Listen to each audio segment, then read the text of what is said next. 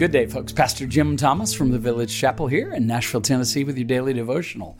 Reading once again from the writings of A.W. Tozer. And uh, this selection from a book, I don't know if you'll be able to find this one anywhere. I got this from a dear friend in the church, uh, Louis Huseman uh, who had a couple of really old books and he thought I might enjoy them and he gave me these.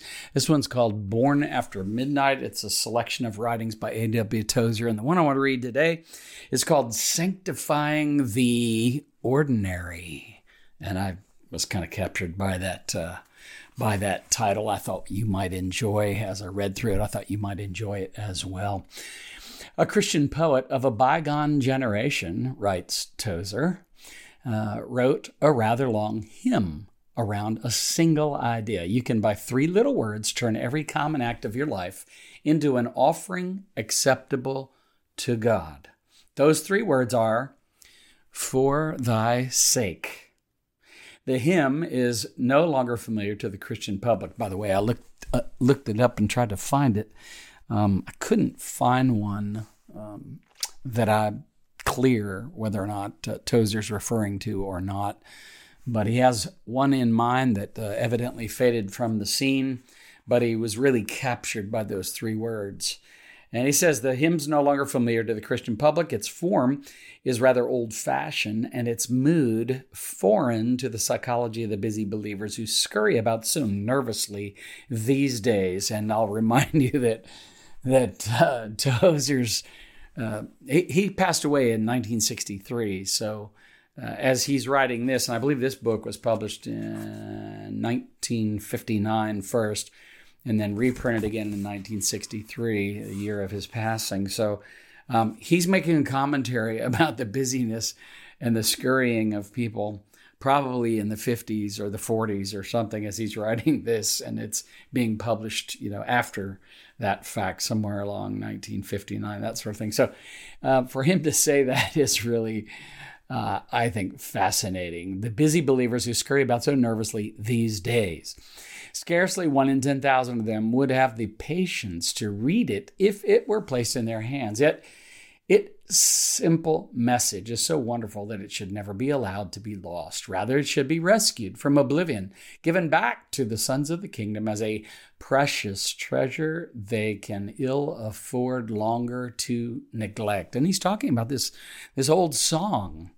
Um, that central theme was those three words uh, sanctifying the ordinary by saying, For thy sake, over and over again. Today, more than ever, we Christians, and today, meaning for him, 1950s, uh, and I think more than ever, even then, more than his ever, uh, our more than ever, uh, Christians need to learn how to sanctify the ordinary. Now, does that resonate with you? Resonates with me.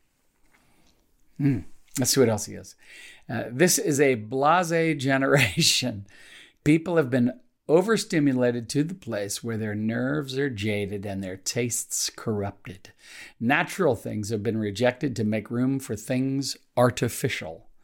The sacred has been secularized, the holy vulgarized, and worship converted into a form of entertainment.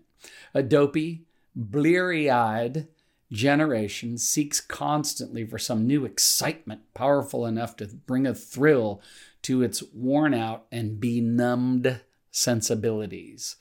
So many wonders have been discovered or invented that nothing on earth is any longer wonderful.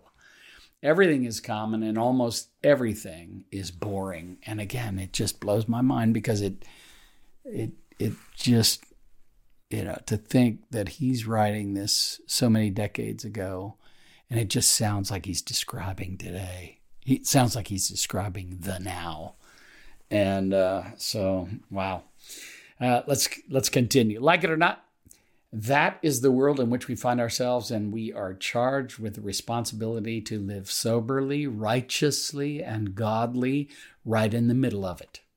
The danger is that we allow ourselves to be too much affected by the degenerate tastes and low views of the Hittites and the Jebusites. And of course, he's make a reference here to uh, the way that uh, Old Testament Israel would have been affected and impacted by the pagan nations around them as they entered into the promised land and began to occupy the promised land. And those uh, occupants that uh, um, were there worshiping uh, false gods, sacrificing their own children to those false gods, people like the Hittites and Jebusites.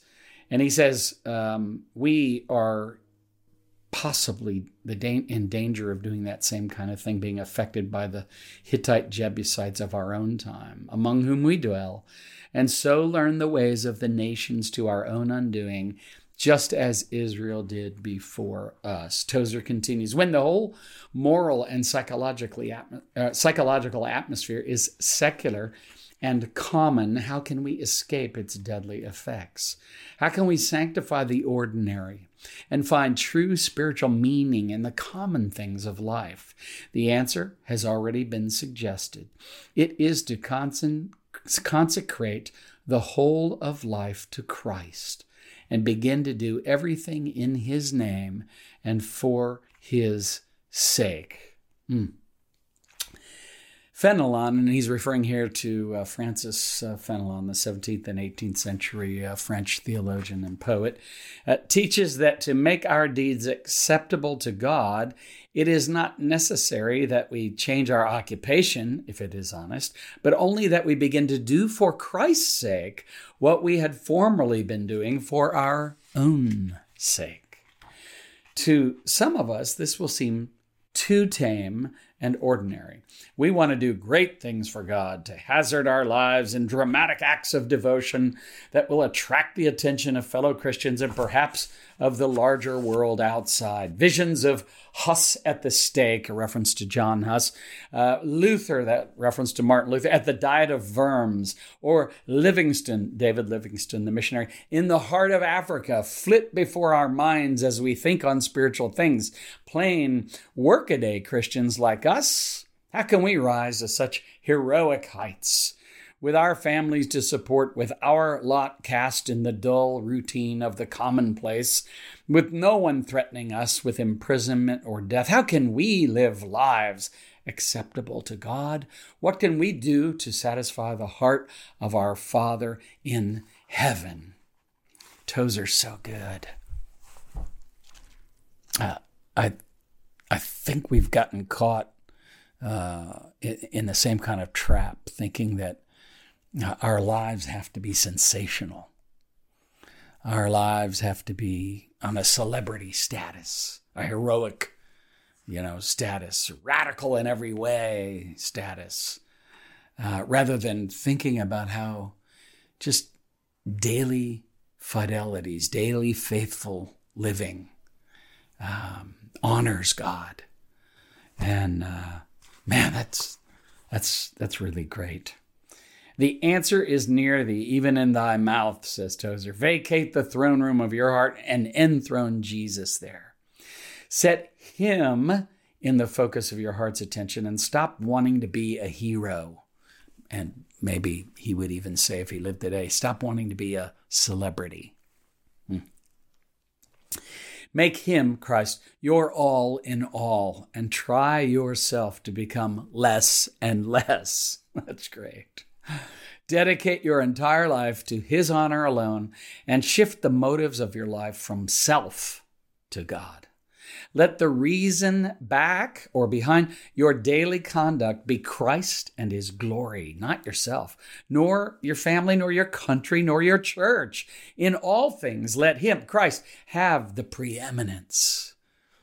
Man, this is good stuff, folks. I'm, I'm really loving this from Born After Midnight by A.W. Tozer. He goes on, just two more uh, paragraphs here. All this seems too simple to be true, but scripture and experience agree to declare that it is indeed the way to sanctify the ordinary. For thy sake will rescue the little empty things from vanity and give them eternal meaning. The lowly paths of routine living will, by these words, be elevated to the level of a bright highway for thy sake. For thy sake. The humdrum of our daily lives will take on the quality of a worship service. and the thousand irksome duties we must perform will become offerings and sacrifices acceptable to God by Christ Jesus. To God, there are no small offerings if they are made in the name of his Son for thy sake. Yeah. Conversely, nothing appears great to him that is given for any other reason than for Jesus' sake. If we cannot die for Christ, we can live for him. And sometimes this is more heroic and will bring a larger reward. For thy sake, these are the wondrous words, which, when they are found in the heart as well as in the mouth, turn water into wine and every base metal into gold. A.W. Tozer, born after midnight. The selection is called Sanctifying the Ordinary. I'm sure you can find it online if you'd like to read it again. But uh, let me let me close this in a word of prayer today. Thank you so much for joining me, by the way, and uh, always appreciate uh, hearing from you in the comments section or or through an email uh, at info at thevillagechapel.com um, and let us know where you're listening from. We always enjoy that so much. Uh, Lord God, thank you for this day and uh, all that it holds the adventure of walking with you.